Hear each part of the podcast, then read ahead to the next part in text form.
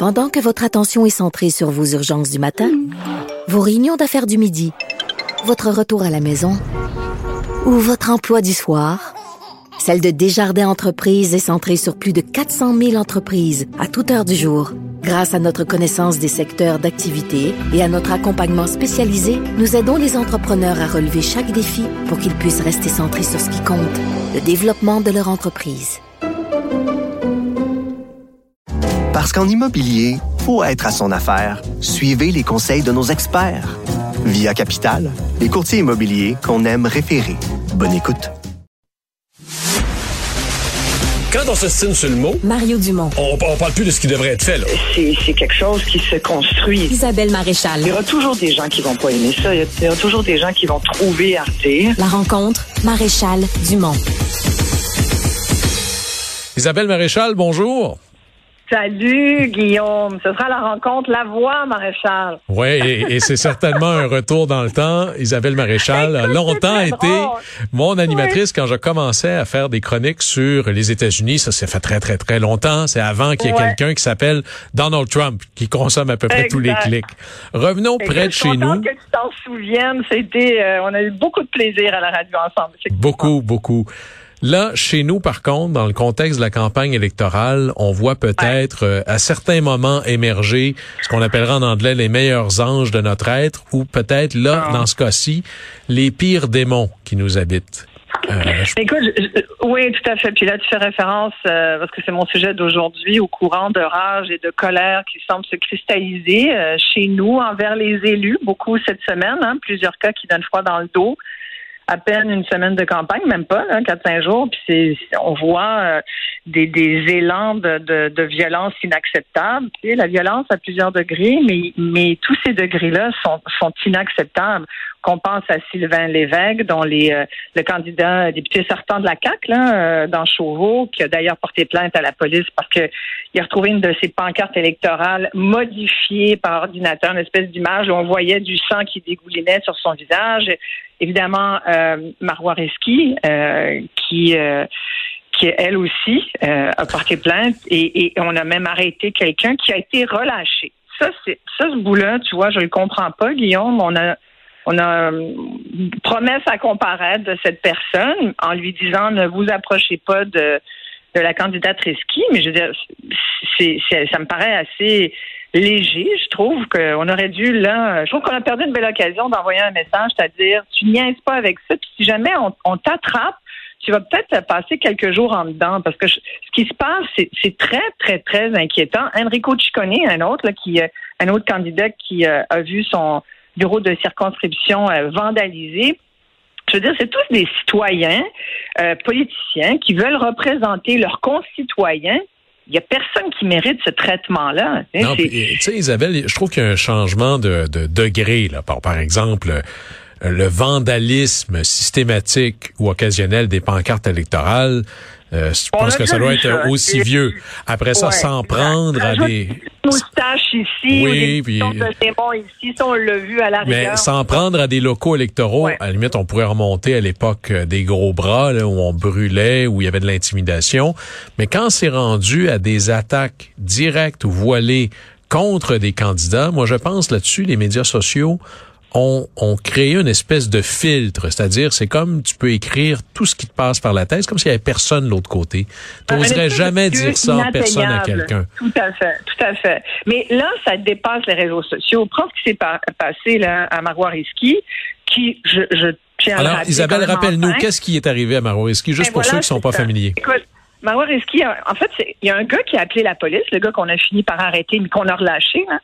Euh, et tout le monde est étonné. Hein. D'ailleurs, le procureur de la couronne, la police, les enquêteurs, apparemment, tout le monde est étonné qu'il ait été relâché. Mais bon, Marois Risky, euh, en fait, cette candidate euh, libérale, euh, le gars appelle à la police puis il dit euh, vous allez euh, trouver euh, je vous donne l'adresse sur telle rue vous allez j'ai pas eu les enregistrements là j'ai lu le compte rendu et, et je le je le retransmets dans mes mots mais en gros le gars appelle la police pour dire vous allez trouver un cadavre sur telle rue euh, c'est le, le cadavre de la candidate et, euh, et, c'était la rue où habite euh, Marois Risky. Sincèrement, ça, apparemment qu'il aurait également laissé des menaces de mort à son endroit à elle dans la, boîte vocale du, du, bureau de circonscription. En tout cas, c'est quelqu'un qui a commencé à s'attaquer à elle sur les réseaux sociaux, mais qui a dépassé ce stade-là, qui tu appelles la police, t'appelles le 911, puis tu dis, c'est pas une blague, c'est pas drôle. Tu dis, vous allez retrouver Madame une telle morte. Oui, on est de l'ordre, c'est de l'ordre criminel ou sinon euh, d'une dérive psychologique très très important. On imagine que les forces de sécurité vont, selon le risque, et là, on faut rien dévoiler, qu'il y aura des mesures pour euh, augmenter la protection des gens qui représentent, euh, qui sont face à une menace plus importante. Mais Marois ouais, beaucoup ça cette semaine, Guillaume. On dit beaucoup ça. On dit euh, la police s'en occupe. Euh, il y a des mesures euh, qui sont là, donc les élus sont protégés. Tu sais, et, et là j'élargis un peu parce que là on voit des élus, puis visiblement euh, je sais pas si tu as vu, ben, sans doute, la semaine dernière, c'est Christian Freeland. Là, on parle du, des élections québécoises, mais la semaine, la semaine dernière, c'est la vice-première ministre du Canada qui a été victime d'un gars qui l'a harangué verbalement, violemment. Elle avait pas de garde du corps. C'était oui, d'ailleurs, ça, pour nous, ça nous surprend euh, comme Québécois de voir ça parce que c'est toujours à la suite, comme dans tout, lorsqu'il y a une dérive, il y a une correction. Euh, par exemple, avant avant euh, l'assaut du caporal Lortie en 1984, t'entrais dans l'Assemblée nationale comme dans un moulin. Euh, après la crise d'octobre, les ministres au Québec ont eu des gardes du corps. On n'a pas ça véritablement ailleurs au Canada. Au niveau fédéral, j'étais très surpris de voir que Mme Freeland, qui est la vice-première ministre, sans aucune protection, évidemment, le, chef de le premier ministre, lui, a une protection de la GRC. Alors, je pense que la conséquence... L'opposition n'en a pas. Non, ça, c'est surprenant les députés d'opposition n'en ont pas. Mais tu sais, tu regardes ça, puis tu dis, tu sais, parlons des médias aussi. Je veux dire, moi, j'en ai eu, j'ai fait moi-même. Euh, j'ai eu mon lot de d'insultes, de, menaces, incluant des menaces de mort aussi. À une certaine époque, j'animais les débats à feu TQS, puis pendant quelques mois, j'ai eu un gardien de sécurité qui euh, qui me raccompagnait dans le stationnement parce que j'avais eu des menaces de d'un illuminé là, qui, euh, qui avait décidé que lui allait m'attraper dans, dans le parking, tu comprends? Isabelle, est-ce que je peux te poser une question là-dessus, ben, Isabelle Maréchal? Et, et si là, t'es pas à l'aise, tu nous le dis. Mm-hmm. Quand on est l'objet de menaces comme ça, puis là je parle pas du festival des insultes et des crachats gratuits sur les médias sociaux, lorsque c'est assez sérieux que même la police dit il y a quelque chose ici, une menace de mort, quelque chose de spécifique. Comment on vit ça, mais surtout quand est-ce qu'on considère, bon, ben ça, c'est terminé, ça. On n'est plus là. Ou il reste toujours un peu cette pulsion de vouloir regarder par-dessus son épaule. Est-ce que ça nous habite pour la vie après? Mais ben, moi, à, cette époque-là que je t'ai décrite, là, j'étais vraiment pas rassurée. Et oui, je regardais véritablement là, euh, derrière mon épaule quand je sortais. Là. Euh, le soir après avoir fait mon émission. J'ai eu euh, récemment, il y a une couple d'années, juste avant la pandémie, j'ai eu un autre euh, bozo là, qui s'est mis à m'écrire à l'autre station de radio où je travaillais et à, à, écrire des, des, mots assez explicites. Évidemment, souvent pour les femmes, là, ça touche souvent la sexualité, notre corps. Moi, il y a une phrase qui m'a écrite et ça, c'est là où on a fait comme OK, là, là c'est trop. Tu sais, tu peux en laisser passer puis tu dis hormis les insultes, comme si c'était devenu bon, une insulte c'est pas grave, du crachat c'est pas grave. Ben oui, c'est grave pareil, c'est jamais le fun. C'est nous, on, on, parle, on donne notre opinion. Les, les élus euh, veulent représenter la population ou tout autre porte-parole. C'est bon. C'est nous-mêmes euh, qui sommes la cible. On devient des cibles faciles aujourd'hui. Mais bref, cette phrase-là, je m'en souviendrai sans doute toute ma vie. Il avait dit, je vais te violer à la pointe de mon couteau. Et ça, pour moi, ça a été là. Moi, j'en ai, j'en ai fait une coupe de cauchemars, je t'avoue. Euh, euh, dans les jours qui ont suivi, je suis allée voir mon patron à l'époque, qui a essayé de qui a transmis ça à la police. Et sincèrement, c'est pour ça que je te dis, on dit beaucoup depuis le début de la semaine, il y a quand même une certaine sécurité. Moi, je pense qu'on a relativement peu de, portée. Euh, à moins que le gars soit vraiment épais, puis visiblement il y en a parce que dans le cas de Marois Risky, on a pu retracer euh, la personne, mais sur les réseaux sociaux, ça devient un peu ce que tu disais tout à l'heure, cette espèce de lieu où tout est permis, sans balise, où euh, finalement tu peux,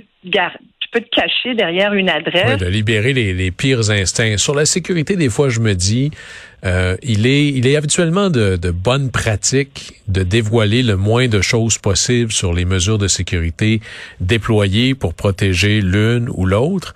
Mais Isabelle, je veux te, te poser une question. Puis là, là-dessus, c'est pas une accusation ou une critique envers Madame Risky qui, elle, fait face à des menaces. C'est quelque chose de profondément bouleversant, mais elle a porté la chose un peu plus loin. Elle a pointé du doigt ou pointé le doigt vers Éric Duhem et sa campagne, qui lui a dû répondre à savoir, est-il quelque part responsable de ce qui se passe? Parce que là, on franchit autre chose, là. Exact. Est-ce que quelqu'un incarne cette chose-là? Est-ce qu'il est responsable à lui tout seul? Je pense que non. Est-ce qu'il incarne, j'aime bien le mot que tu as choisi, moi je, je pense qu'il récupère en tout cas un certain une certaine façon de parler euh, qu'on associe facilement à celle de Donald Trump. toi qui es un spécialiste des États-Unis, je, je, suis sûr que tu reconnais une certaine inspiration des manières de Trump. Mais une chose est sûre, c'est que pour moi, Éric Duhem, depuis le début de sa campagne et même avant, depuis plusieurs mois, euh, c'est lui qui l'a dit, qui veut faire rentrer la grogne au Parlement. C'est pas quelqu'un d'autre, c'est lui. Alors, il peut aujourd'hui dire Ah, j'aurais peut-être pas dû dire ça, ce qu'il n'a pas dit. Euh, non, bien au contraire, pour euh, renchérir sur les propos de Marois Risky, lui dit euh, Oh, là, elle vient de franchir une ligne, je l'invite à la prudence. Moi, si tu m'invites à la prudence, qu'est-ce que je dois comprendre? Ça veut dire que si je continue de te pointer du doigt dans ta direction, tu, ça va être quoi ta prochaine étape? Tu comprends le, moi, j'entends pas qu'il calme le jeu. J'entends juste que oh, il prend de haut, puis tu comprends, il, il, parle pas à, il parle à ceux qui l'écoutent, c'est-à-dire tous ceux là, les les fâchés. Est-ce que c'est pas possible? Je suis moins, je suis moins certain, euh, Isabelle. Est-ce que c'est pas possible d'incarner une colère, une grogne, d'être une caisse de résonance d'une insatisfaction. D'ailleurs, ce serait vrai autant euh, chez Québec solidaire, euh, qui est pas heureux de la gestion du gouvernement actuel. C'est un peu ça la politique, c'est d'incarner un mécontentement et de le faire entrer au Parlement, au gouvernement. Mais est-ce que c'est possible d'être ça et d'être résolument contre toute forme de violence autre que celle, euh, c'est-à-dire d'être toute forme de violence? Je pense par exemple à René Lévesque René Lévesque, qui était le leader d'un mouvement euh, souverainiste, le Front de libération du Québec, se réclamait du ah même objectif. Et René Lévesque était dans ceux qui disaient, tant qu'il existera des moyens démocratiques de faire avancer notre cause, ben ce sont des pleutres ben qui sont indéfendables, qui doivent être dénoncés. Complètement, complètement. Alors, Là, tu le ramènes loin. Moi, j'aurais envie de dire, regarde, tu n'as qu'à écouter la conférence de presse où Éric Duhem essaye de, de répliquer à Marois Risky. Il a pris un ton à mon avis, un peu trop solennel pour nous dire, il y a quand même des, tu sais, dans la phrase qui dit, je l'invite à la prudence, tout de suite après, quasiment, il dit, il y a des, il y a quand même des pas contents au Québec.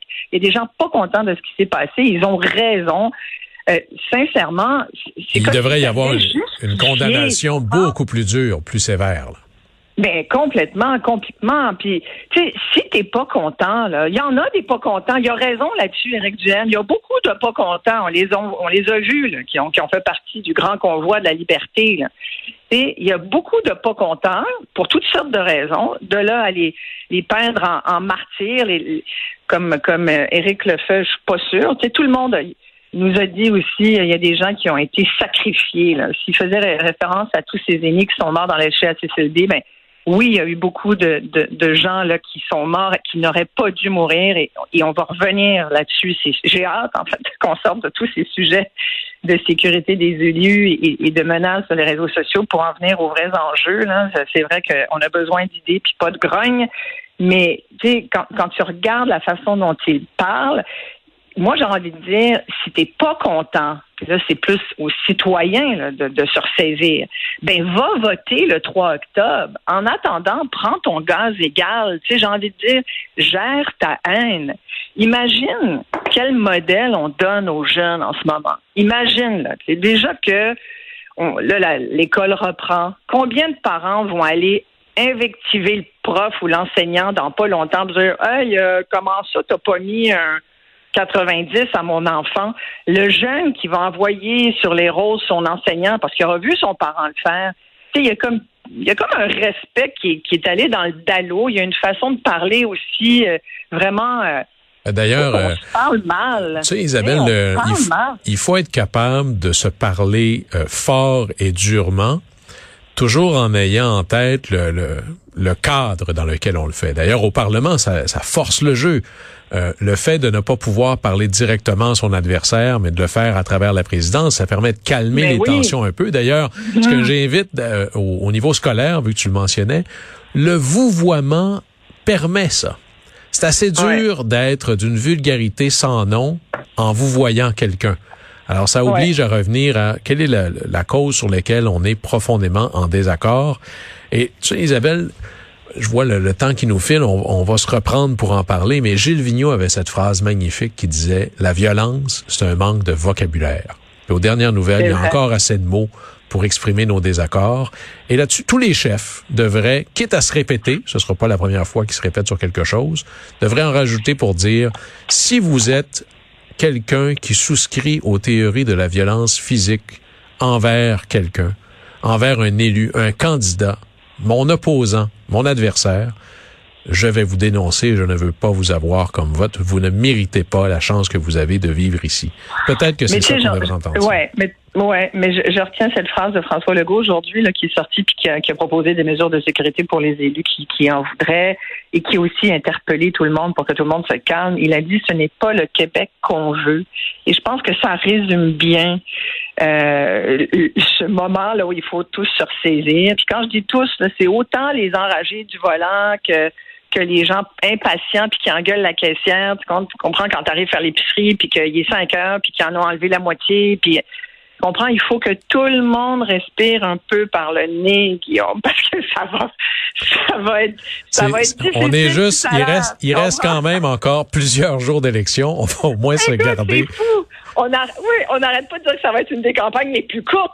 Écoute, ça fait 4-5 jours, puis je trouve déjà que c'est long, fait que t'imagines. Mais on va avoir l'occasion euh, de suivre ça. Isabelle Maréchal, merci beaucoup d'avoir Hey, été avec merci. nous. C'est un plaisir. À Au demain. Ciao, ciao.